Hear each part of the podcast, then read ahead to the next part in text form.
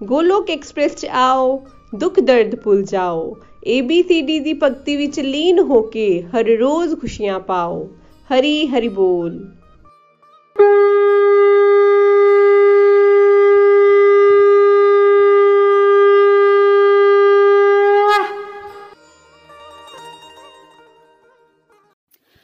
ਨਾਮ ਜਪੋ, ਹਰੀ ਅੰਮ੍ਰਿਤ ਪਾਵੋ, ਨਾਮ ਜਪੋ, ਹਰ ਤ੍ਰਿਸ਼ਨਾ 부ਝਾਵੋ ਨਾਮ ਜਪੋ, ਮਨ ਸ਼ਾਂਤ ਬਣਾਵੋ, ਨਾਮ ਜਪੋ, ਪ੍ਰਭ ਦਰਸ਼ਨ ਪਾਵੋ। ਹਰੀ ਹਰੀ ਬੋਲ, ਹਰੀ ਹਰੀ ਬੋਲ, ਮੈਂ ਨਿਧੀ ਗੁਰਦਾਸਪੁਰ ਤੋਂ। ਆਕਿਊਪੇਸ਼ਨ ਤੋਂ ਮੈਂ ਇੱਕ ਟੀਚਰ ਹਾਂ ਤੇ ਗੋਲੋਕ ਐਕਸਪ੍ਰੈਸ ਨਾਲ ਮੈਂ ਮਾਰਚ 2018 ਤੋਂ ਨੀਲਮ ਆਂਟੀ ਜੀ, ਜਿਹੜੇ ਕਿ ਪਠਾਨਕੋਟ ਤੋਂ ਹਨ, ਉਹਨਾਂ ਦੇ ਥਰੂ ਜੁੜੀ ਹਾਂ। ਫਰੈਂਡਸ ਗੋਲੋਕ ਐਕਸਪ੍ਰੈਸ ਨਾਲ ਜੁੜ ਕੇ ਮੈਨੂੰ ਇਹ ਪਤਾ ਚੱਲਿਆ ਕਿ ਜੇ ਅਸੀਂ ਪਰਮਾਤਮਾ ਦੇ ਰਾਹ ਵਿੱਚ ਅੱਗੇ ਵਧਣਾ ਚਾਹੁੰਦੇ ਹਾਂ, ਤੇ ਸਾਨੂੰ ਆਪਣੇ ਮਨ ਨੂੰ ਸਾਧਨਾ ਪਏਗਾ। ਮਨ ਨੂੰ ਕਿਵੇਂ ਸਾਧਿਆ ਜਾ ਸਕਦਾ ਹੈ ਉਸ ਦੇ ਕਈ ਤਰੀਕੇ ਦੱਸੇ। ਇਸ ਲਈ ਸਾਨੂੰ ਸਾਧਨਾ ਕਰਨੀ ਪਏਗੀ। ਸਾਧਨਾ ਦੇ ਭਿੰਨ ਭਿੰਨ ਅੰਗਾਂ ਵਿੱਚੋਂ ਇੱਕ ਜਿਹੜਾ ਤਰੀਕਾ ਸੀ, ਉਹ ਹੈ ਚੈਂਟਿੰਗ ਤੇ ਨਾਮ ਜਾਪ ਤੇ ਇਸ ਤਰ੍ਹਾਂ ਫਰੈਂਡਸ ਅੱਜ ਮੈਂ ਸਾਰੇ ਨਾਲ ਆਪਣਾ ਚੈਂਟਿੰਗ ਐਕਸਪੀਰੀਅੰਸ ਸ਼ੇਅਰ ਕਰਨ ਜਾ ਰਹੀ ਹਾਂ। ਚੈਂਟਿੰਗ ਕੀ ਹੈ? ਪਰਮਾਤਮਾ ਦੇ ਨਾਮ ਨੂੰ ਗੁੰਗੁਨਾਣਾ ਚਾਹੇ ਮਨ ਵਿੱਚ ਤੇ ਚਾਹੇ ਬੋਲ ਵਿੱਚ ਹੀ ਚੈਂਟਿੰਗ ਅਕਵਾਉਂਦਾ ਹੈ। ਫਰੈਂਡਸ ਜਿਵੇਂ ਕਿ ਇੱਕ ਛੋਟਾ ਬੱਚਾ ਜਦੋਂ ਆਪਣੇ ਪੈਰੈਂਟਸ ਨੂੰ ਪੁਕਾਰਦਾ ਹੈ, ਆਪਣੇ ਪੈਰੈਂਟਸ ਦਾ ਧਿਆਨ ਆਪਣੇ ਵੱਲ ਅਟਰੈਕਟ ਕਰਨ ਦੀ ਕੋਸ਼ਿਸ਼ ਕਰਦਾ ਹੈ, ਆਪਣੇ ਪੈਰੈਂਟਸ ਦਾ ਪਿਆਰ ਕਰਨਾ ਪਿਆਰ ਪਾਉਣਾ ਚਾਹੁੰਦਾ ਹੈ, ਤੇ ਉਹ ਆਪਣੇ ਪੈਰੈਂਟਸ ਨੂੰ ਬਾਰ-ਬਾਰ ਪੁਕਾਰਦਾ ਹੈ, ਤੇ ਇਸ ਨਾਲ ਉਹਨਾਂ ਦੇ ਪੈਰੈਂਟਸ ਉਸ ਵੱਲ ਧਿਆਨ ਵੀ ਦਿੰਦੇ ਹਨ। ਤੇ ਇਸ ਤਰ੍ਹਾਂ ਅਸੀਂ ਵੀ ਪਰਮਾਤਮਾ ਦੇ ਬੱਚੇ ਹਾਂ। ਤੇ ਜੇ ਅਸੀਂ ਵੀ ਆਪਣੇ ਪਰਮਾਤਮਾ ਦਾ ਧਿਆਨ ਆਪਣੇ ਵੱਲ ਅਟਰੈਕਟ ਕਰਨਾ ਹੈ, ਆਪਣੇ ਪਰਮਾਤਮਾ ਦਾ ਪਿਆਰ ਪਾਣਾ ਹੈ, ਆਪਣੇ ਪਰਮਾਤਮਾ ਨੂੰ ਪ੍ਰਾਪਤ ਕਰਨਾ ਹੈ, ਤੇ ਸਾਨੂੰ ਵੀ ਆਪਣੇ ਪਰਮਾਤਮਾ ਨੂੰ ਬਾਰ-ਬਾਰ ਪੁਕਾਰਨਾ ਪਏਗਾ। ਤੇ ਐਸੇ ਪੁਕਾਰ ਨੂੰ ਚੈਂਟਿੰਗ ਐਸੇ ਪੁਕਾਰ ਨੂੰ ਨਾਮ ਜਾਪ ਕਿਹਾ ਜਾਂਦਾ ਹੈ। ਸਹੀ ਕਿਆ ਹੈ, ਕਲਯੁਗ ਸਿਮਰਨ ਨਾਮ ਆਧਾਰਾ ਸਿਮਰ ਸਿਮਰ ਨਰ ਉਤਰਹੀ ਪਾਰਾ। ਕਲਯੁਗ ਇੱਕ ਅਜਿਹਾ ਯੁੱਗ ਹੈ, ਜਿਸ ਵਿੱਚ ਅਸੀਂ ਨਾਮ ਨਾਮ ਜਾਪ ਕਰਕੇ ਪਰਮਾਤਮਾ ਦੇ ਰਸਤੇ ਵਿੱਚ ਅੱਗੇ ਵਧ ਸਕਦੇ ਹਾਂ ਤੇ ਅਤੇ ਪਰਮਾਤਮਾ ਨਾਲ ਹਮੇਸ਼ਾ ਜੁੜੇ ਰਹਿ ਸਕਦੇ ਹਾਂ ਤੇ ਆਪਣੇ ਮਨੁੱਖੀ ਜੀਵਨ ਦਾ ਅਸਲੀ ਮਕਸਦ ਜਿਹੜਾ ਹੈ ਉਸ ਨੂੰ ਪ੍ਰਾਪਤ ਕਰ ਸਕਦੇ ਹਾਂ। ਇਹੀ ਚੀਜ਼ ਜਿਹੜੀ ਕਿ ਕਿਸੇ ਹੋਰ ਯੁੱਗ ਵਿੱਚ ਬਹੁਤ ਹੀ ਔਖੀ ਤੇ ਕਠਿਨ ਹੈ, ਕਿਉਂਕਿ ਸਤਯੁਗ ਤ੍ਰੇਤਾ ਯੁੱਗ ਤੇ ਦਵਾਪਰ ਵਿੱਚ, ਯੁੱਗ ਵਿੱਚ ਪਰਮਾਤਮਾ ਦੀ ਪ੍ਰਾਪਤੀ ਕਰਨ ਲਈ ਬਹੁਤ ਹੀ ਕਠਿਨ ਤਪ ਕਰਨਾ ਪੈਂਦੇ ਹਨ। ਉਹੀ ਅੱਜ ਕੱਲ ਯੁੱਗ ਵਿੱਚ ਅਸੀਂ ਚੈਂਟਿੰਗ ਕਰਕੇ ਹੀ ਪਰਮਾਤਮਾ ਨੂੰ ਪ੍ਰਾਪਤ ਕਰ ਸਕਦੇ ਹਾਂ। ਤੇ ਫਰੈਂਡਸ ਕਿਤੇ ਨਾ ਕਿਤੇ ਅਸੀਂ ਕਿਸਮਤ ਵਾਲੇ ਹਾਂ, ਅਸੀਂ ਲੱਕੀ ਹਾਂ ਕਿ ਸਾਡਾ ਜਨਮ ਜਿਹੜਾ ਹੈ, ਉਹ ਕਲਯੁਗ ਵਿੱਚ ਹੋਇਆ। ਤੇ ਅਸੀਂ ਆਪਣੇ ਇਸ ਜਨਮ ਦਾ ਪੂਰਾ ਦਾ ਪੂਰਾ ਫਾਇਦਾ ਉਠਾਉਣਾ ਹੈ ਤੇ ਚੈਂਟਿੰਗ ਆਪਣੀ ਜ਼ਿੰਦਗੀ ਦਾ ਇੱਕ ਅਭਿੰਨ ਅੰਗ ਬਣਾਉਣਾ ਹੈ। ਫਰੈਂਡਸ ਜੇ ਮੈਂ ਆਪਣੀ ਗੱਲ ਕਰਾਂ, ਤੇ ਬਚਪਨ ਤੋਂ ਹੀ ਮੈਂ ਆਪਣੀ ਗ੍ਰੈਂਡਮਦਰ ਤੇ ਆਪਣੀ ਮਦਰ ਨੂੰ ਚੈਂਟਿੰਗ ਕਰਦੇ ਹੋਏ ਦੇਖਿਆ। ਉਹ ਚੈਂਟਿੰਗ ਕਰਦੇ ਸਨ ਮਾਲਾ ਜਾਪ ਕਰਦੇ ਸਨ। ਮੈਂ ਉਹਨਾਂ ਨੂੰ ਰੋਜ਼ ਦੇਖਦੀ ਸੀ। ਲੇਕਿਨ ਮੈਂ ਵੀ ਮਾਲਾ ਜਾਪ ਕਰਾਂ, ਇਸ ਤਰ੍ਹਾਂ ਦਾ ਖਿਆਲ ਮੇਰੇ ਮਨ ਵਿੱਚ ਕਦੇ ਵੀ ਨਹੀਂ ਆਇਆ। ਮੈਨੂੰ ਇੰਜ ਲੱਗਦਾ ਸੀ ਕਿ ਚੈਂਟਿੰਗ ਜਿਹੜਾ ਹੈ, ਉਹ ਬੱਚੇ ਨਹੀਂ ਕਰਦੇ ਤੇ ਉਹ ਵੱਡਿਆਂ ਦਾ ਕੰਮ ਹੁੰਦਾ ਹੈ। ਇਸ ਕਰਕੇ ਨਾ ਮੈਂ ਕਦੇ ਉਹਨਾਂ ਨੂੰ ਚੈਂਟਿੰਗ ਬਾਰੇ ਪੁੱਛਿਆ ਤੇ ਨਾ ਹੀ ਕਦੇ ਉਹਨਾਂ ਨੇ ਮੈਨੂੰ ਦੱਸਿਆ। ਇਸ ਤਰ੍ਹਾਂ ਮੇਰੀ ਜ਼ਿੰਦਗੀ ਚੱਲਦੀ ਰਹੀ ਤੇ ਮੈਂ ਕਦੇ ਵੀ ਚੈਂਟਿੰਗ ਨਹੀਂ ਕਰਦੀ ਸੀ। ਫਰੈਂਡਸ ਲੇਕਿਨ ਜਦ ਮੈਂ ਗੋਲੋਕ ਐਕਸਪ੍ਰੈਸ ਨਾਲ ਜੁੜੀ, ਤਾਂ ਮੈਨੂੰ ਪਹਿਲੇ ਹੀ ਸਤਸੰਗ ਵਿੱਚ, ਜਿਸ ਵਿੱਚ ਮੇਰੇ ਮੈਂਟਰ ਨਿਤਿਨ ਜੀ ਹਨ, ਸਨ, ਉਹਨਾਂ ਨੇ ਦੱਸਿਆ ਕਿ ਪਰਮਾਤਮਾ ਦੇ ਰਸਤੇ ਵਿੱਚ ਅੱਗੇ ਵਧਣ ਲਈ ਕੁਝ ਐਲੀਜੀਬਿਲਿਟੀ ਕ੍ਰਾਈਟੇਰੀਆਜ਼ ਹੁੰਦੇ ਹਨ। ਕੁਝ ਸਾਡੀ ਕੁਝ ਕੁਆਲਿਟੀਆਂ ਹੁੰਦੀਆਂ ਹਨ ਕਿ ਜਿਹੜੀਆਂ ਕਿ ਸਾਡੇ ਅੰਦਰ ਹੋਣੀਆਂ ਬਹੁਤ ਜ਼ਰੂਰੀ ਹਨ, ਜ਼ਰੂਰੀ ਹੁੰਦੀਆਂ ਬਿਲਕੁਲ ਉਸੇ ਤਰ੍ਹਾਂ ਜਿਸ ਤਰ੍ਹਾਂ ਮਟੀਰੀਅਲ ਵਰਲਡ ਵਿੱਚ ਜੇ ਅਸੀਂ ਕੁਝ ਪ੍ਰਾਪਤ ਕਰਨਾ ਹੋਏ, ਤੇ ਸਾਡੇ ਅੰਦਰ ਕੁਝ ਕੁਆਲਿਟੀਆਂ ਹੋਣਾ ਜ਼ਰੂਰੀ ਹੈ ਕੁਝ ਐਲੀਜੀਬਿਲਿਟੀ ਕ੍ਰਾਈਟੇਰੀਆਜ਼ ਨੂੰ ਸਾਨੂੰ ਮੀਟ ਕਰਨਾ ਪੈਂਦਾ ਹੈ। ਉਸੇ ਤਰ੍ਹਾਂ ਪਰਮਾਤਮਾ ਦੇ ਰਸਤੇ ਵਿੱਚ ਅੱਗੇ ਵਧਣ ਲਈ ਵੀ ਕੁਝ ਐਲੀਜੀਬਿਲਿਟੀ ਕ੍ਰਾਈਟੇਰੀਆਜ਼ ਹੁੰਦੇ ਹਨ। ਤੇ ਜਿਹੜਾ ਉਸ ਐਲੀਜੀਬਿਲਿਟੀ ਕ੍ਰਾਈਟੇਰੀਆਜ਼ ਨੂੰ ਮੀਟ ਕਰਦਾ ਹੈ, ਉਹੀ ਪਰਮਾਤਮਾ ਦੇ ਰਸਤੇ ਵਿੱਚ ਅੱਗੇ ਵਧ ਸਕਦੇ ਹਨ। ਤੇ ਉਹ ਐਲੀਜੀਬਿਲਿਟੀ ਕ੍ਰਾਈਟੇਰੀਆਜ਼ ਹਨ ਇੱਕ ਤਾਂ ਸਾਨੂੰ ਹੰਬਲ ਹੋਣਾ ਪਏਗਾ। ਮਤਲਬ ਸਾਨੂੰ ਆਪਣੇ ਅੰਦਰ ਦਾ ਅਹੰਕਾਰ ਨੂੰ ਤਿਆਗ ਕਰਨਾ ਪਏਗਾ, ਆਪਣੇ ਅੰਦਰ ਦੀ ਮੈਂ ਨੂੰ ਖਤਮ ਕਰਨਾ ਪਏਗਾ। ਦੂਸਰਾ, ਸਾਨੂੰ ਭਗਤੀ ਵਿੱਚ ਨਿੱਤ ਨਿਰੰਤਰ ਚੱਲਣਾ ਪਏਗਾ। ਤੀਸਰਾ, ਸਾਨੂੰ ਪਰਮਾਤਮਾ ਅੱਗੇ ਸ਼ਰਨਾਗਤ ਹੋਣਾ ਪਏਗਾ, ਆਪਣੇ ਆਪ ਨੂੰ ਪਰਮਾਤਮਾ ਨੂੰ ਸੌਂਪਣਾ ਪਏਗਾ ਸਰੈਂਡਰ ਕਰਨਾ ਪਏਗਾ। ਬਿਲਕੁਲ ਉਸੇ ਤਰ੍ਹਾਂ ਜਿਸ ਤਰ੍ਹਾਂ ਅਰਜੁਨ ਨੇ ਕ੍ਰਿਸ਼ਨ ਜੀ ਦੇ ਅੱਗੇ ਆਪਣੇ ਆਪ ਨੂੰ ਸਰੈਂਡਰ ਕੀਤਾ ਸੀ। ਤੇ ਚੌਥਾ ਜਿਹੜਾ ਉਹਨਾਂ ਨੇ ਕੰਪੋਨੈਂਟ ਦੱਸਿਆ, ਉਹ ਹੈ ਚੈਂਟਿੰਗ ਚੈਂਟਿੰਗ ਕਰਨਾ ਪਏਗਾ, ਸਾਨੂੰ ਰੈਗੂਲਰ ਹੀ ਚੈਂਟਿੰਗ ਦੀ ਜ਼ਰੂਰਤ ਹੈ। ਤੇ ਉਹਨਾਂ ਨੇ ਇਹ ਵੀ ਦੱਸਿਆ ਕਿ ਚੈਂਟਿੰਗ ਇੱਕ ਉਹ ਬੈਗ ਦੀ ਤਰ੍ਹਾਂ ਹੈ, ਜਿਹੜਾ ਕਿ ਬਾਕੀ ਸਾਰੇ ਐਲੀਜੀਬਿਲਿਟੀ ਕ੍ਰਾਈਟੇਰੀਆਜ਼ ਨੂੰ ਆਪਣੇ ਅੰਦਰ ਰੈਪ ਕਰਦਾ ਹੈ। ਜਿਵੇਂ ਕਿ ਜੇ ਅਸੀਂ ਚੈਂਟਿੰਗ ਕਰਦੇ ਹਾਂ, ਤੇ ਆਟੋਮੈਟਿਕਲੀ ਅਸੀਂ ਹੰਬਲ ਵੀ ਹੋ ਜਾਂਦੇ ਹਾਂ। ਅਸੀਂ ਹੰਬਲ ਹੁੰਦੇ ਹਾਂ ਤੇ ਤਾਂ ਹੀ ਮਾਲਾ ਫੜਦੇ ਹਾਂ ਤੇ ਚੈਂਟਿੰਗ ਸ਼ੁਰੂ ਕਰਦੇ ਹਾਂ। ਤੇ ਚੈਂਟਿੰਗ ਮਤਲਬ ਸਾਡੀ ਹਿਊਮਿਲਿਟੀ ਨੂੰ ਇੱਕ ਜਿਹੜਾ ਹੈ, ਦਰਸਾਉਂਦਾ ਹੈ। ਦੂਸਰਾ ਚੈਂਟਿੰਗ ਮਤਲਬ ਭਗਤੀ ਭਾਵ। ਜੇ ਅਸੀਂ ਨਿੱਤ ਨਿਰੰਤਰ ਚੈਂਟਿੰਗ ਕਰਾਂਗੇ ਤੇ ਨਿੱਤ ਨਿਰੰਤਰ ਸਾਡੀ ਭਗਤੀ ਵੀ ਚਲਦੀ ਰਹੇਗੀ। ਤੀਸਰਾ ਚੈਂਟਿੰਗ ਉਦੋਂ ਹੀ ਕਰਦੇ ਹਾਂ ਜਦੋਂ ਅਸੀਂ ਪਰਮਾਤਮਾ ਨੂੰ ਸਰੈਂਡਰ ਕਰ ਦਿੰਦੇ ਹਾਂ। ਮਤਲਬ ਚੈਂਟਿੰਗ ਦਾ ਮਤਲਬ ਹੈ ਕਿ ਅਸੀਂ ਆਪਣੇ ਆਪ ਨੂੰ ਪਰਮਾਤਮਾ ਅੱਗੇ ਸ਼ਰਨਾਗਤ ਕਰ ਦਿੱਤਾ। ਤੇ ਇਸ ਤਰ੍ਹਾਂ ਚੈਂਟਿੰਗ ਕਰਕੇ ਅਸੀਂ ਬਾਕੀ ਸਾਰੇ ਐਲੀਜੀਬਿਲਿਟੀ ਕ੍ਰਾਈਟੇਰੀਆਜ਼ ਨੂੰ ਮੀਟ ਕਰਦੇ ਹਾਂ ਤੇ ਪਰਮਾਤਮਾ ਨੂੰ ਅਸੀਂ ਪ੍ਰਾਪਤ ਕਰਨ ਦਾ ਇੱਕ ਰਸਤਾ ਪਾ ਲੈਂਦੇ ਹਾਂ। ਤੇ ਫਰੈਂਡਸ ਜਦੋਂ ਮੈਂ ਇਹ ਸਤਸੰਗ ਸੁਨਿਆ ਤੇ ਮੈਨੂੰ ਪਤਾ ਚੱਲਿਆ ਕਿ ਚੈਂਟਿੰਗ ਸਾਡੀ ਲਾਈਫ ਵਿੱਚ ਕਿੰਨੀ ਜ਼ਰੂਰੀ ਹੈ। ਤੇ ਇਸ ਸਤਸੰਗ ਨੇ ਮੇਰੇ ਲਈ ਇੱਕ ਆਈ ਓਪਨਰ ਦਾ ਕੰਮ ਕੀਤਾ ਮੇਰੀ ਅੱਖਾਂ ਖੁੱਲੀਆਂ ਅਤੇ ਮੈਂ ਆਪਣੇ ਮਨ ਵਿੱਚ ਠਾਣ ਲਿਆ ਕਿ ਮੈਂ ਵੀ ਚੈਂਟਿੰਗ ਨੂੰ ਆਪਣੀ ਜ਼ਿੰਦਗੀ ਦਾ ਇੱਕ ਅਵਿਨ ਅੰਗ ਬਣਾ ਲਵਾਂਗੀ। ਅਤੇ ਮੈਂ ਆਪਣੇ ਪਰਮਾਤਮਾ ਅੱਗੇ, ਆਪਣੇ ਕ੍ਰਿਸ਼ਨਾ ਜੀ ਅੱਗੇ ਇਹੀ ਪ੍ਰਾਰਥਨਾ ਕੀਤੀ ਕਿ हे ਪ੍ਰਭੂ, ਮੈਨੂੰ ਵੀ ਰਸਤਾ ਦੱਸੋ ਕਿ ਮੈਂ ਵੀ ਚੈਂਟਿੰਗ ਕਰ ਸਕਾਂ, ਮੈਨੂੰ ਵੀ ਇੱਕ ਮਤ ਦਿਓ ਕਿ ਮੈਂ ਚੈਂਟਿੰਗ ਨੂੰ ਆਪਣੇ ਜੀਵਨ ਦਾ ਇੱਕ ਹਿੱਸਾ ਬਣਾ ਸਕਾਂ। ਤੇ ਪਰਮਾਤਮਾ ਨੇ ਕਿਤੇ ਨਾ ਕਿਤੇ ਮੇਰੀ ਇਹ ਅਰਦਾਸ ਸੁਣੀ ਅਤੇ ਮੈਂ ਉਸੇ ਦਿਨ ਤੋਂ ਹੀ ਚੈਂਟਿੰਗ ਕਰਨਾ ਸ਼ੁਰੂ ਕਰ ਦਿੱਤੀ।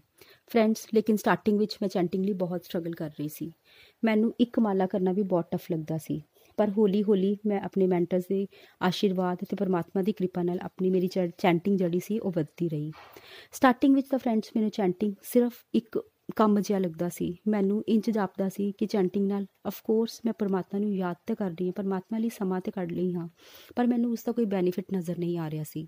ਸ਼ਾਇਦ ਮੇਰੇ ਭਾਵ ਹੀ ਉਂਝਦੇ ਸਨ, ਕਿਉਂਕਿ ਪਰਮਾਤਮਾ ਭਗਵਤ ਗੀਤਾ ਵਿੱਚ ਕ੍ਰਿਸ਼ਨ ਜੀ ਨੇ ਕਿਹਾ ਕਿ ਜਿਸ ਭਾਵ ਨਾਲ ਤੁਸੀਂ ਮੈਨੂੰ ਯਾਦ ਕਰੋਗੇ, ਉਸੇ ਭਾਵ ਨਾਲ ਮੈਂ ਤੁਹਾਨੂੰ ਦਰਸ਼ਨ ਦਵਾਂਗਾ। ਤੇ ਸ਼ਾਇਦ ਮੇਰੇ ਭਾਵ ਹੀ ਇਸ ਤਰ੍ਹਾਂ ਦੇ ਸੀ ਕਿ ਪਰਮਾਤਮਾ ਨੇ ਮੈਨੂੰ ਮੈਨੂੰ ਉਸ ਦਾ ਕੋਈ ਬੈਨੀਫਿਟ ਨਜ਼ਰ ਨਹੀਂ ਆ ਰਿਹਾ ਸੀ। ਪਰੰਤੂ ਮੈਂ ਜਿਵੇਂ ਕਿ ਮੇਰੇ ਮੈਂਟਰਸ ਨੇ ਮੈਨੂੰ ਇਹੀ ਸਿਖਾਇਆ ਸੀ ਕਿ ਸਾਨੂੰ ਨਿੱਤ ਨਿਰੰਤਰ ਪਰਮਾਤਮਾ ਲਈ ਅੱਗੇ ਦੇ ਰਾਹ ਵਿੱਚ ਚੱਲਦੇ ਹੀ ਰਹਿਣਾ ਹੈ। ਮਨ ਕਰੇ ਨਾ ਕਰੇ, ਮਨ ਲੱਗੇ ਨਾ ਲੱਗੇ, ਲੇਕਿਨ ਅਸੀਂ ਚੱਲਦੇ ਰਹਿਣਾ ਹੈ। ਤੇ ਮੈਂ ਉਹਨਾਂ ਦੀ ਇਹੀ ਗੱਲ ਤੇ ਅੜੀ ਰਹੀ ਅਡਿਗ ਰਹੀ ਅਤੇ ਮੈਂ ਚੈਂਟਿੰਗ ਕਰਦੀ ਰਹੀ। ਤੇ ਹੌਲੀ ਹੌਲੀ ਫਰੈਂਡਸ ਮੈਂ ਪਾਇਆ ਕਿ ਮੇਰੀ ਕੁਆਲਿਟੀ ਤੇ ਕੁਆਂਟੀਟੀ ਦੋਨੋਂ ਹੀ ਇੰਪਰੂਵ ਹੋਈ ਤੇ ਜਿਵੇਂ ਜਿਵੇਂ ਮੇਰੀ ਚੈਂਟਿੰਗ ਦੀ ਕੁਆਲਿਟੀ ਅਤੇ ਕੁਆਂਟੀਟੀ ਇੰਪਰੂਵ ਹੋਈ, ਤੇ ਮੈਂ ਬਹੁਤ ਜ਼ਿਆਦਾ ਚੈਂਟਿੰਗ ਦੇ ਜਿਹੜੇ ਬੈਨੀਫਿਟ ਹੈ, ਉਹਨਾਂ ਨੂੰ ਫੀਲ ਕਰਨਾ ਸ਼ੁਰੂ ਕੀਤਾ। ਜਿਵੇਂ ਕਿ ਸਭ ਤੋਂ ਪਹਿਲਾਂ ਤੇ ਮੈਨੂੰ ਇਹ ਫੀਲ ਹੋਇਆ ਕਿ ਚੈਂਟਿੰਗ ਕਰਨ ਤੋਂ ਬਾਅਦ ਜਿਹੜਾ ਮੇਰਾ ਮਨ ਹੈ, ਉਹ ਸ਼ਾਂਤ ਹੋਣਾ ਸ਼ੁਰੂ ਹੋ ਗਿਆ। ਪਹਿਲੇ ਮੇਰਾ ਮਨ ਬਹੁਤ ਅਸ਼ਾਂਤ ਰਹਿੰਦਾ ਸੀ। ਛੋਟੀ ਛੋਟੀ ਗੱਲਾਂ ਮੈਨੂੰ ਬੜੀ ਜਲਦੀ ਪਿੰਚ ਕਰ ਜਾਂਦੀਆਂ ਸੀ। ਮੈਂ ਬਹੁਤ ਜਲਦੀ ਵਿਚਲਿਤ ਹੋ ਜਾਂਦੀ ਸੀ। ਹਰ ਸਮੇਂ ਕੋਈ ਵੀ ਮੈਨੂੰ ਕੋਈ ਗੱਲ ਕਹਿ ਦਿੰਦਾ ਸੀ ਤੇ ਮੈਨੂੰ ਬਹੁਤ ਜਲਦੀ ਪਿੰਚ ਹੋ ਜਾਂਦੀ ਸੀ। ਕਹਿਣ ਦਾ ਮਤਲਬ ਇਹ ਕਿ ਮੈਂ ਇਮੋਸ਼ਨਲੀ ਬਹੁਤ ਵੀਕ ਸੀ। ਮੈਨੂੰ ਹਮੇਸ਼ਾ ਮੈਂ ਫਰੈਂਡਸ ਹਰ ਸਮੇਂ ਦੂਸਰਿਆਂ ਨੂੰ ਖੁਸ਼ ਕਰਨ ਲੱਗੀ ਰਹਿੰਦੀ ਸੀ। ਮੈਨੂੰ ਇਹ ਲੱਗਦਾ ਸੀ ਕਿ ਅਗਰ ਦੂਸਰੇ ਖੁਸ਼ ਰਹਿਣਗੇ ਤਾਂ ਅਸੀਂ ਵੀ ਖੁਸ਼ ਰਵਾਂਗੇ। ਇਸ ਲਈ ਮੇਰਾ ਹਰ ਕੰਮ ਇਸ ਤਰ੍ਹਾਂ ਹੁੰਦਾ ਸੀ ਕਿ ਦੂਸਰੇ ਮੇਰੇ ਤੋਂ ਖੁਸ਼ ਹੋ ਜਾਣ। ਲੇਕਿਨ ਮੈਨੂੰ ਇਹ ਰਿਅਲਾਈਜ਼ ਹੋਇਆ ਕਿ ਪਰਮਾਤਮਾ ਦੇ ਅਗਰਸਤੇ ਵਿੱਚ ਪ੍ਰਗਤੀ ਕਰਨੀ ਹੈ ਤੇ ਅਸੀਂ ਹਰ ਕੰਮ ਨੂੰ ਪਰਮਾਤਮਾ ਦੀ ਦਿੱਤੀ ਹੋਈ ਡਿਊਟੀ ਸਮਝ ਕੇ ਕਰਨਾ ਹੈ, ਪਰਮਾਤਮਾ ਨੂੰ ਖੁਸ਼ ਕਰਨ ਲਈ ਕਰਨਾ ਹੈ। ਨਾ ਕਿ ਦੁਨੀਆਦਾਰੀ ਨੂੰ ਖੁਸ਼ ਕਰਨ ਲਈ, ਦੁਨੀਆ ਦੇ ਰਿਸ਼ਤੇ ਨਾਤਿਆਂ ਨੂੰ ਖੁਸ਼ ਕਰਨ ਲਈ ਕਰਨਾ ਹੈ। ਤੇ ਜਦੋਂ ਮੇਰੇ ਮਨ ਵਿੱਚ ਇਹ ਭਾਵ ਵਧਣਾ ਸ਼ੁਰੂ ਹੋਇਆ ਤੇ ਮੈਨੂੰ ਇਹ ਪਤਾ ਚੱਲਿਆ ਕਿ ਮੈਂ ਕਿਸੇ ਨੂੰ ਖੁਸ਼ ਨਹੀਂ ਕਰਨਾ ਮੈਂ ਸਿਰਫ ਹਰ ਕੰਮ ਆਪਣੀ ਡਿਊਟੀ ਸਮਝ ਕੇ ਕਰਨਾ ਹੈ ਕਿਉਂਕਿ ਜੇ ਮੈਂ ਇੱਕ ਨੂੰ ਖੁਸ਼ ਕਰਾਂਗੀ ਤੇ ਦੂਸਰਾ ਨਾਰਾਜ਼ ਹੋਵੇਗਾ ਦੂਸਰੇ ਨੂੰ ਖੁਸ਼ ਕਰਾਂਗੀ ਤੇ ਪਹਿਲਾ ਨਾਰਾਜ਼ ਹੋ ਜਾਊਗਾ ਸਾਰਿਆਂ ਨੂੰ ਤੇ ਅਸੀਂ ਕਦੀ ਖੁਸ਼ ਕਰ ਹੀ ਨਹੀਂ ਸਕਦੇ ਇਸ ਕਰਕੇ ਅਸੀਂ ਆਪਣੇ ਸਿਰਫ ਪਰਮਾਤਮਾ ਨੂੰ ਖੁਸ਼ ਕਰਨਾ ਹੈ ਤੇ ਇਸ ਤਰ੍ਹਾਂ ਜਦੋਂ ਮੇਰਾ ਇਹ ਭਾਵ ਬਦਲਿਆ ਤੇ ਜਿਹੜਾ ਮੇਰਾ ਮੇਰੇ ਅੰਦਰ ਦਾ ਜਿਹੜਾ ਮੈਂ ਦੂਸਰਿਆਂ ਨੂੰ ਖੁਸ਼ ਕਰਨ ਲਈ ਲੱਗੀ ਰਹਿੰਦੀ ਸੀ ਇਸ ਤਰ੍ਹਾਂ ਮੈਂ ਦੂਜਿਆਂ ਨੂੰ ਖੁਸ਼ ਕਰਨਾ ਬੰਦ ਕਰਕੇ ਪਰਮਾਤਮਾ ਨੂੰ ਖੁਸ਼ ਕਰਨ ਲੱਗ ਪਈ ਤੇ ਅਤੇ ਜਿਹੜੀ ਮੇਰੀ, ਮੈਨੂੰ ਦੂਸਰਿਆਂ ਦੀ ਗੱਲਾਂ ਪਿੰਚ ਕਰਦੀਆਂ ਸੀ, ਮੈਨੂੰ ਉਹ ਕਰਨੀਆਂ ਵੀ ਬੰਦ ਹੋ ਗਈਆਂ, ਘੱਟ ਹੋ ਗਈਆਂ। ਤੇ ਜੜੀਆਂ ਗੱਲਾਂ ਨੂੰ ਲੈ ਲੈ ਕੇ ਪਹਿਲੇ ਮੈਂ 3-3 4-4 ਦਿਨ ਸੋਚਦੀ ਰਹਿੰਦੀ ਸੀ, ਹੁਣ ਉਹਨਾਂ ਨੂੰ ਉਹ ਮੇਰੇ ਤੇ ਅਸਰ ਤੇ ਕਰਦੀਆਂ ਸੀ। ਲੇਕਿਨ 3-4 ਦਿਨ ਦੀ ਬਜਾਏ ਉਹ ਮੈਨੂੰ 3-4 ਮਿੰਟ ਲਈ ਹੀ ਅਸਰ ਕਰਦੀਆਂ ਸੀ। ਉਸ ਤੋਂ ਬਾਅਦ ਪਰਮਾਤਮਾ ਦੇ ਨਾਮ ਦੀ ਗਾਈਡੈਂਸ ਜਿਹੜੀ ਹੈ, ਉਹ ਮੈਨੂੰ ਫਿਰ ਤੋਂ ਖੜਾ ਕਰਦੀ ਸੀ ਅਤੇ ਮੈਂ ਆਪਣੇ ਆਪ ਵਿੱਚ ਬਹੁਤ ਹੀ ਵਧੀਆ ਤੇ ਖੁਸ਼ ਫੀਲ ਕਰਦੀ ਸੀ। ਮਤਲਬ ਮੈਂ ਸੋਚਣਾ ਬੰਦ ਕਰ ਦਿੰਦੀ ਸੀ। ਔਰ ਇਸ ਤਰ੍ਹਾਂ ਮੈਂ ਥੋੜਾ ਥੋੜਾ ਇਮੋਸ਼ਨਲੀ ਸਟਰੋਂਗ ਹੋਣਾ ਸ਼ੁਰੂ ਹੋ ਗਈ। ਫਰੈਂਡਸ ਮੈਨੂੰ ਇਹ ਵੀ ਰਿਅਲਾਈਜ਼ ਹੋਇਆ ਕਿ ਮੇਰੇ ਅੰਦਰ ਪੇਸ਼ੈਂਸ ਦੀ ਜਿਹੜੀ ਕਮੀ ਸੀ, ਉਹ ਵੀ ਖਤਮ ਹੋਣਾ ਸ਼ੁਰੂ ਹੋ ਗਈ। ਪੇਸ਼ੈਂਸ ਦੀ ਕਮੀ ਜਿਹੜੀ ਸੀ, ਉਹ ਪੇਸ਼ੈਂਸ ਆਣਾ ਸ਼ੁਰੂ ਵਧਣਾ ਸ਼ੁਰੂ ਹੋ ਗਿਆ। ਮਤਲਬ ਮੇਰੇ ਅੰਦਰ ਪਹਿਲੇ ਪੇਸ਼ੈਂਸ ਘੱਟ ਸੀ, ਮੈਂ ਬੜੀ ਜਲਦੀ ਮਤਲਬ ਮੈਨੂੰ ਹਰ ਕੰਮ ਇਸ ਤਰ੍ਹਾਂ ਹੁੰਦਾ ਸੀ ਕਿ ਮੇਰਾ ਕੰਮ ਬਹੁਤ ਜਲਦੀ ਖਤਮ ਹੋ ਜਾਏ, ਮੇਰਾ ਬਹੁਤ ਜਲਦੀ ਕੰਮ ਬਣ ਜਾਏ।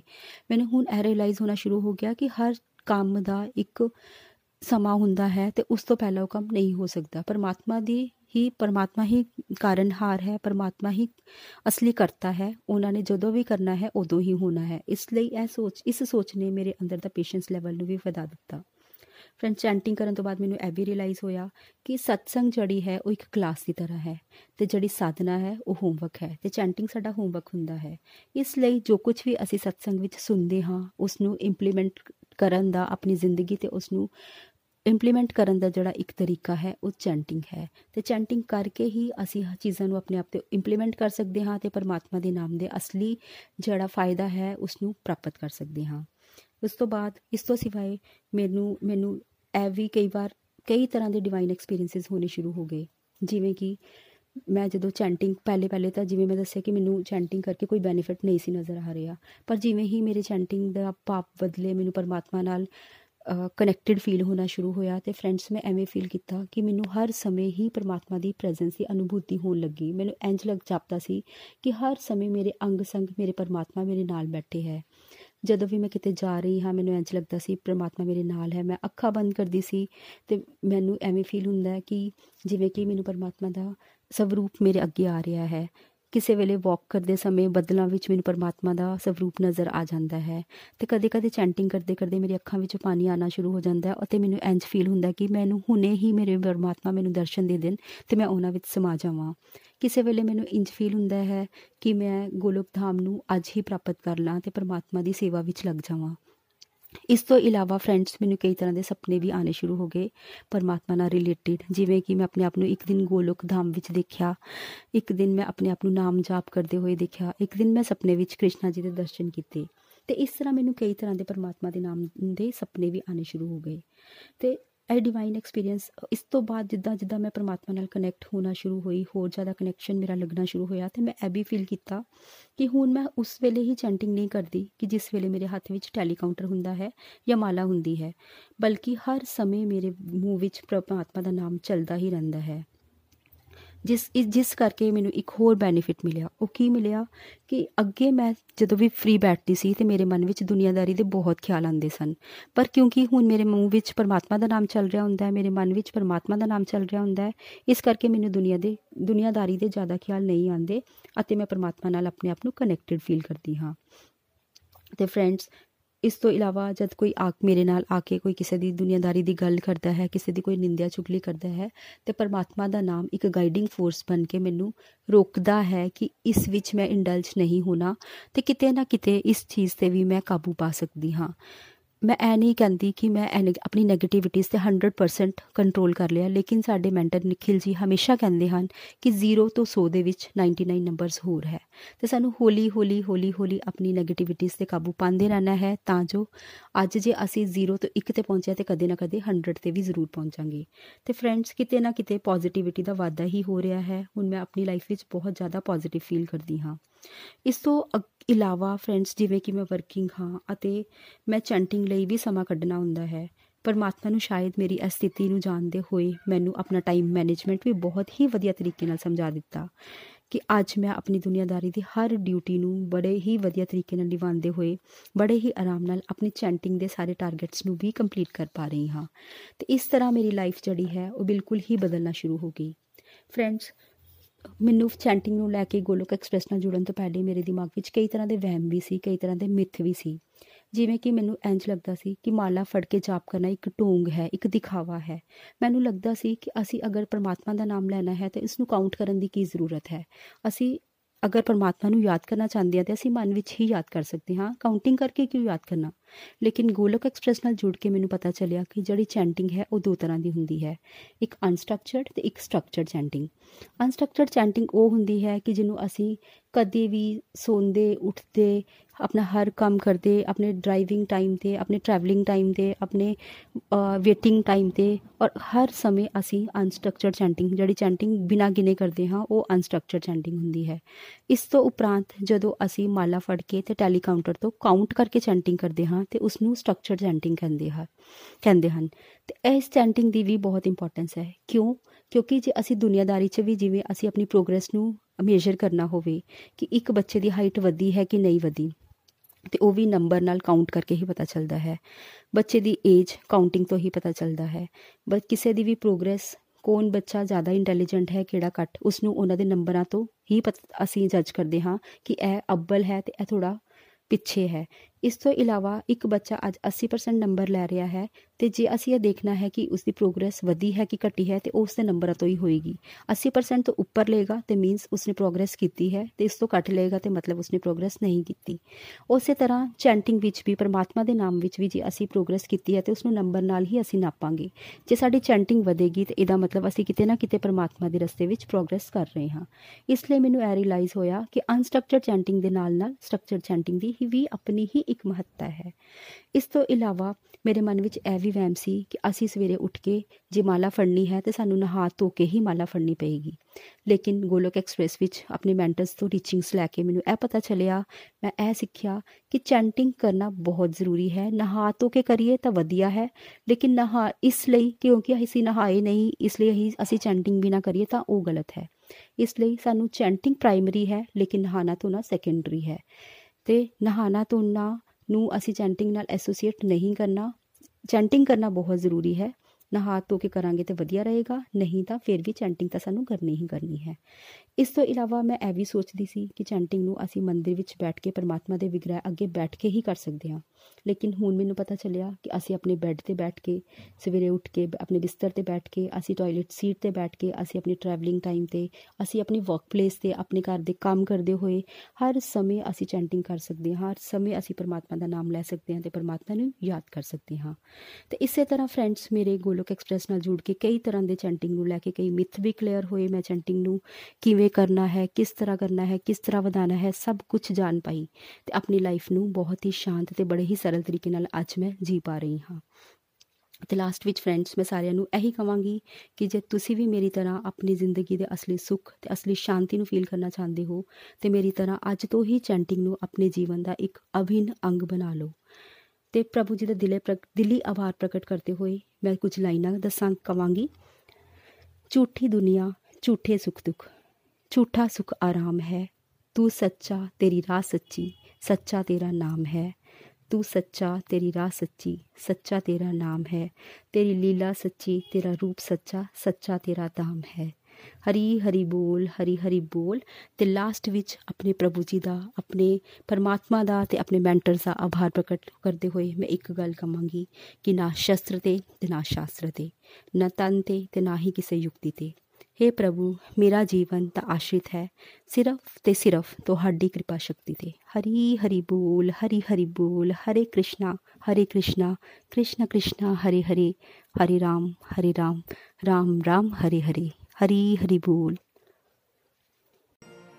ਗੋਲੋਕ ਐਕਸਪ੍ਰੈਸ ਦੇ ਨਾਲ ਜੁੜਨ ਲਈ ਤੁਸੀਂ ਸਾਡੇ ਈਮੇਲ ਐਡਰੈਸ info@golokexpress.org ਦੇ ਰਾਹੀਂ ਸੰਪਰਕ ਕਰ ਸਕਦੇ ਹੋ ਜਾਂ ਸਾਡੇ WhatsApp ਜਾਂ Telegram ਨੰਬਰ 7018026821 ਨਾਲ ਵੀ ਜੁੜ ਸਕਦੇ ਹੋ। ਤੁਸੀਂ ਸਾਡੇ ਨਾਲ Facebook ਪੇਜ ਜਾਂ YouTube ਚੈਨਲ ਦੇ ਰਾਹੀਂ ਵੀ ਜੁੜ ਸਕਦੇ ਹੋ। ਹਰੀ ਹਰੀ ਬੋਲ।